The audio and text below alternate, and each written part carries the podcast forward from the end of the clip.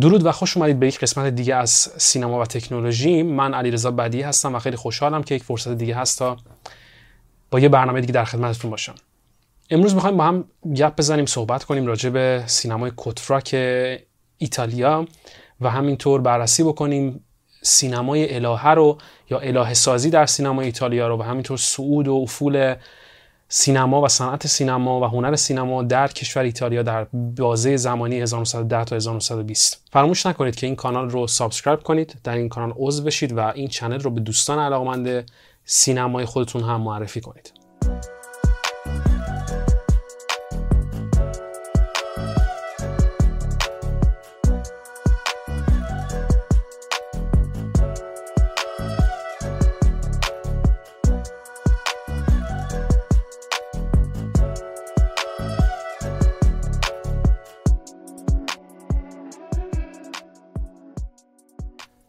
سینمای ایتالیا تا سالهای 1910 تونست آروم آروم قدم, با قدم به قدم بیاد و اعتبار کسب بکنه در جهان و در کشور خودش و بتونه آروم آروم این این شکل جدید از هنر رو این شکل جدیدی از سرگرمی رو آروم آروم جا بندازه و به عنوان یک بدنه اصلی تبدیل بکنه در صنعت و در هنر ایتالیا. این این تلاش ها تا جایی پیش میره که در 1913 به یک رقابت خیلی پرشور بدل میشه برای آدم هایی که به صنعت فیلم و سینما علاقمند بودن و دوست داشتن که در صنعت فیلم کار بکنن. ایتالیا و صنعت ایتالی صنعت فیلمسازی ایتالیا تونست جا بندازه خودش رو به عنوان صنعت فیلمسازی حماسی و تاریخی. این فرمت از فیلمسازی این شکل از فیلمسازی آروم آروم در تمام دنیا به اسم ایتالیا ثبت شد و به شکل فیلم های ایتالیایی معروف شدن.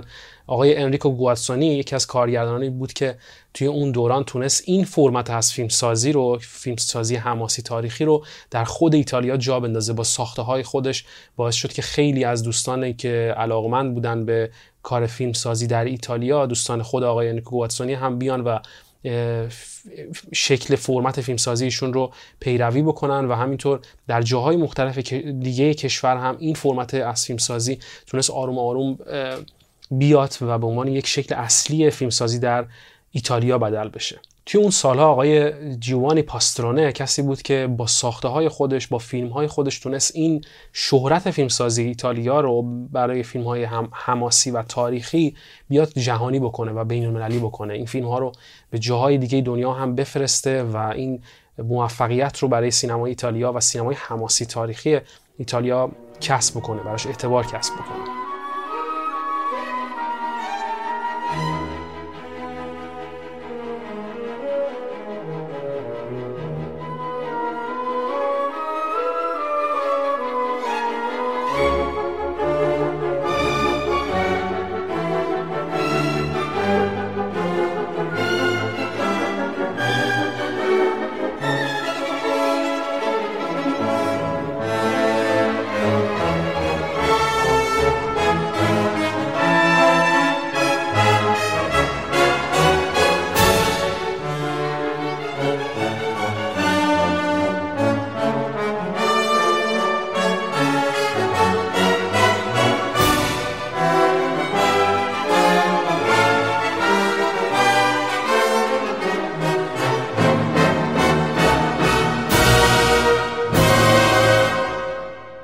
فیلم هایی که توی این فرمت ساخته می شدن در این سبک و سیاق ساخته می شدن معمولا از صحنه پردازی های بسیار شکوهمند استفاده می کردن از اکسسوارهای بسیار لاکچری استفاده می کردن و صحنه پردازی بسیار بزرگی داشتن. از لباس گرفته تا وسایلی که سر صحنه استفاده می شدن بسیار عجیب غریب بودن. معمولا توی خونه هر کسی اون وسایلی که توی فیلم دیده می‌شد رو ما نمی‌تونستیم ببینیم. اما اهمیت این فرم از سینما نه تنها به خاطر این اکسسوارها بلکه به خاطر نوع ابداعاتی هم بود که اتفاق افتاد در بحث طراحی دکوراسیون صحنه و در بحث نورپردازی و همینطور در فیلم برداری. مثلا اگه بخوایم اشاره کنیم به یکی از این ابداعات چون خود من علاقمند هستم به بحث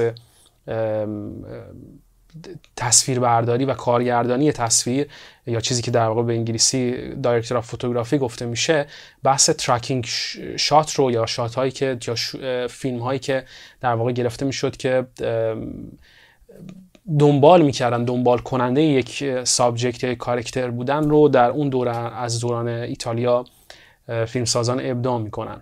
مثلا حتی توی یکی از فیلم هایی که در ایتالیا ساخته میشه به نام مزرعه اگر اشتباه نکنم در این فیلم ما می‌بینیم که نمای ابتدایی و نمای انتهایی فیلم اصلا با یک نمای pan shot شروع میشه. و خب این ابداعات این این نوع استاندارد سازی یواش یواش در ایتالیا جا پیدا جا باز می‌کنه و فیلم, فیلم سازان دیگه و فیلم برداران دیگه هم که کار رو این کار رو انجام می‌دادن به تبعیت از فیلم هایی که خب معروفتر می‌شدن یا موفقیت داشتن این کار رو تکرار می‌کردن. خود صنعت سینمای ایتالیا آروم آروم اومد و روی بحث نظام ستاره سازی هم تمرکز کرد و اومد آروم آروم از زنان زیبایی که بازیگر سینما بودن در اون سالها استفاده کرد تا اونها رو به عنوان یک ستاره مطرح بکنه در سینمای ایتالیا. به این زنان زیبایی که در ایتالیا بازی می‌کردن در این فیلم ها الهه گفته می‌شد. به الهه های سینمای ایتالیا معروف شدن این بازیگران که بعدها آروم آروم حتی تعدادی از اونها تونستن موفقیت های بین المللی کسب بکنن و در فیلم های دیگه هم بازی بکنن. استفاده از الهه های ایتالیا در فیلم های ایتالیایی منجر به یک فرمتی از فیلمسازی شد به نام کوتفراک این فرمت از فیلمسازی این سبک و سیاقی از فیلمسازی که در ایتالیا آروم آروم محبوب شده بود داره یک سری ویژگی ها بودن. مثلا اینکه داستان های کتفراک اینجوری بود که معمولا با کنش های عاشق، عاشقانه طرف بود.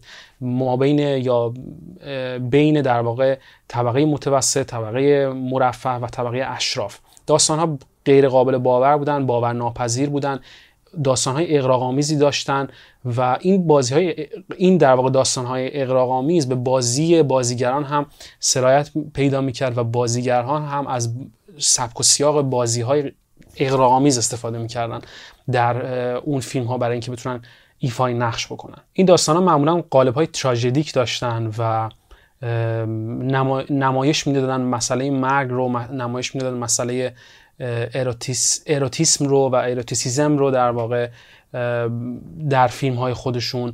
و همینطور اهمیت خیلی زیادی می‌دادن به طراحی صحنه و طراحی لباسی که در اون فیلم ها استفاده می شدن اشاراتی هم در سینمای ایتالیا بعدا به این این دوره از سینمای ایتالیا میشه. مثلا در فیلم سینما پارادیزور ما می‌بینیم که چطور اشاره می‌کنه به بحث اروتیسمی که در سینمای اون دوره از ایتالیا هست و این فیلم هم خب خود فیلم سینما پارادیزور هم بسیار فیلم جذابیه برای دیدن. سینمای ایتالیا معادل سازی هم کرد برای این الهه های زنی که در ایتالیا داشتن بازیگری می‌کردن و اون هم بازیگران مقابلی بودن که مذکر بودن مرد بودن در مقابل این زنان بازیگر این الهه های سینما که معروف شدن به مردان نیرومند یا مردان تنومندی که معمولا بدنهای هیکلهای خیلی ساخته شده ای داشتن.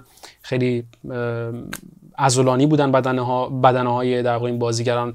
معمولا بازیگرانی بودن که خیلی درشت هیکل بودن و در مقابل این بازیگران الهه زیبا قرار می گرفتن مثلا در جاهایی هست که در فیلم هایی هستی در اون دوره از تاریخ سینما که ما می‌بینیم که نقش یک برده بندرگاه رو یه دونه از همین مردان نیرومند یا مردانی که در واقع درشت هیکل بودن بازی می‌کنن. در مواجهه با در واقع دختری که بسیار ثروتمند هست و از طبقه اشراف داره میاد. این در واقع این بالانسی بود که سینمای ایتالیا در اون زمان برای جذب مخاطب به سینماها برای سرگرم کردن مردم استفاده می‌کرد. در اون نظام ستاره سازی که سینما سینما ایتالیا پیروی می‌کرد تا بتونه هرچی بیشتر و بیشتر بتونه توجیه اقتصادی درست بکنه برای سینمای خودش و بتونه مردم رو به گیشه های سینما بکشونه. این فرمت فیلمسازی در ایتالیا بسیار مورد استقبال قرار گرفت اما استقبال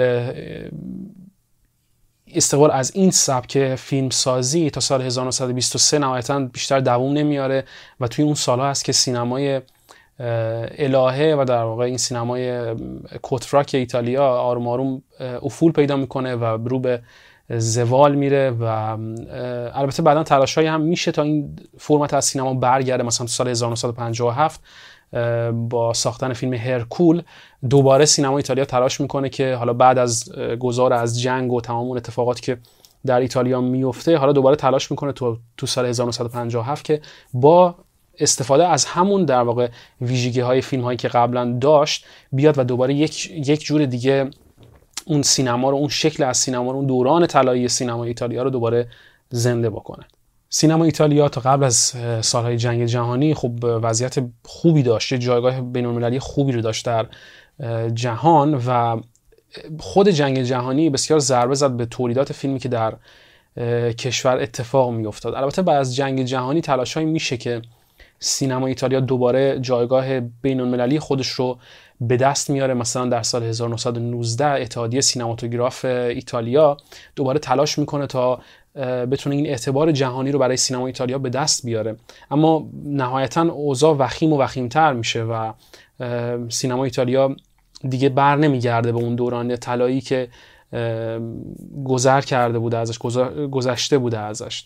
به خاطر اینکه خب به حال سینمای امریکا دیگه خیلی واقعا غیر قابل رقابت بوده برای سینمای ایتالیا و سینمای آمریکایی امریکایی میاد و جایگزین میشه به عنوان این فرمت سینما ایتالیا. البته اینها همه در اون دوران از زمان هست. ما اصلا منظور این نیست که سینما ایتالیا هیچ وقت دیگه نمی‌تونه اعتبار کسب بکنه در جهان. همین الان هم سینما ایتالیا خب مهم هست فیلم های خوبی ساخته میشه در ایتالیا به حال به عنوان کشوری که در اروپا و همینطور دارای فستیوال های بسیار مهمی هست در کشور خودش حائز اهمیت هست. همچنان دارن تلاش می‌کنن برای کسب اعتبار و در واقع کسب جایگاه بین المللی در صنعت سینما. اما هنر سینما خارج از بحث مفهوم صنعت سینما هنر سینما ایتالیا همواره زیبا هست و همواره از اون شکوه عظمت خودش برخورداره و خب مطمئنا همیشه جذاب هست برای پیگیری.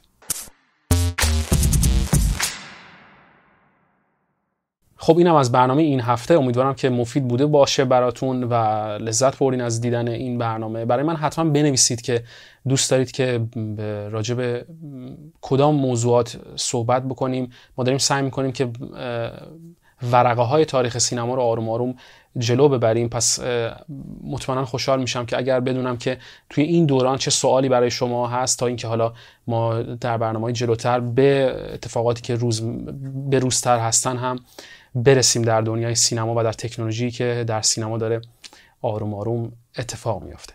فراموش نکنید که این channel رو لطفا به دوستان علاقمند سینمای خودتون معرفی کنید. در این کانال subscribe کنید لطفا و صفحات ما رو در اینستاگرام و یوتیوب دنبال بکنید حتما. من در آخر تشکر می‌کنم از کمپانی دیالوگ بابت حمایت از تولید این برنامه. هر جا که هستید موفق باشید. از خودتون مراقبت کنید در این دوران. سخت کرونا حتما از ماسک استفاده کنین فاصله اجتماعی رعایت کنین مسئله رو جدی بگیرین لطفا. خیلی مسئله مهمی هست. جان خیلی از عزیزان ما درگیر این مسئله شده. در آخر براتون آرزوی شادی می‌کنم. هر جا که هستید شاد باشید و موفق.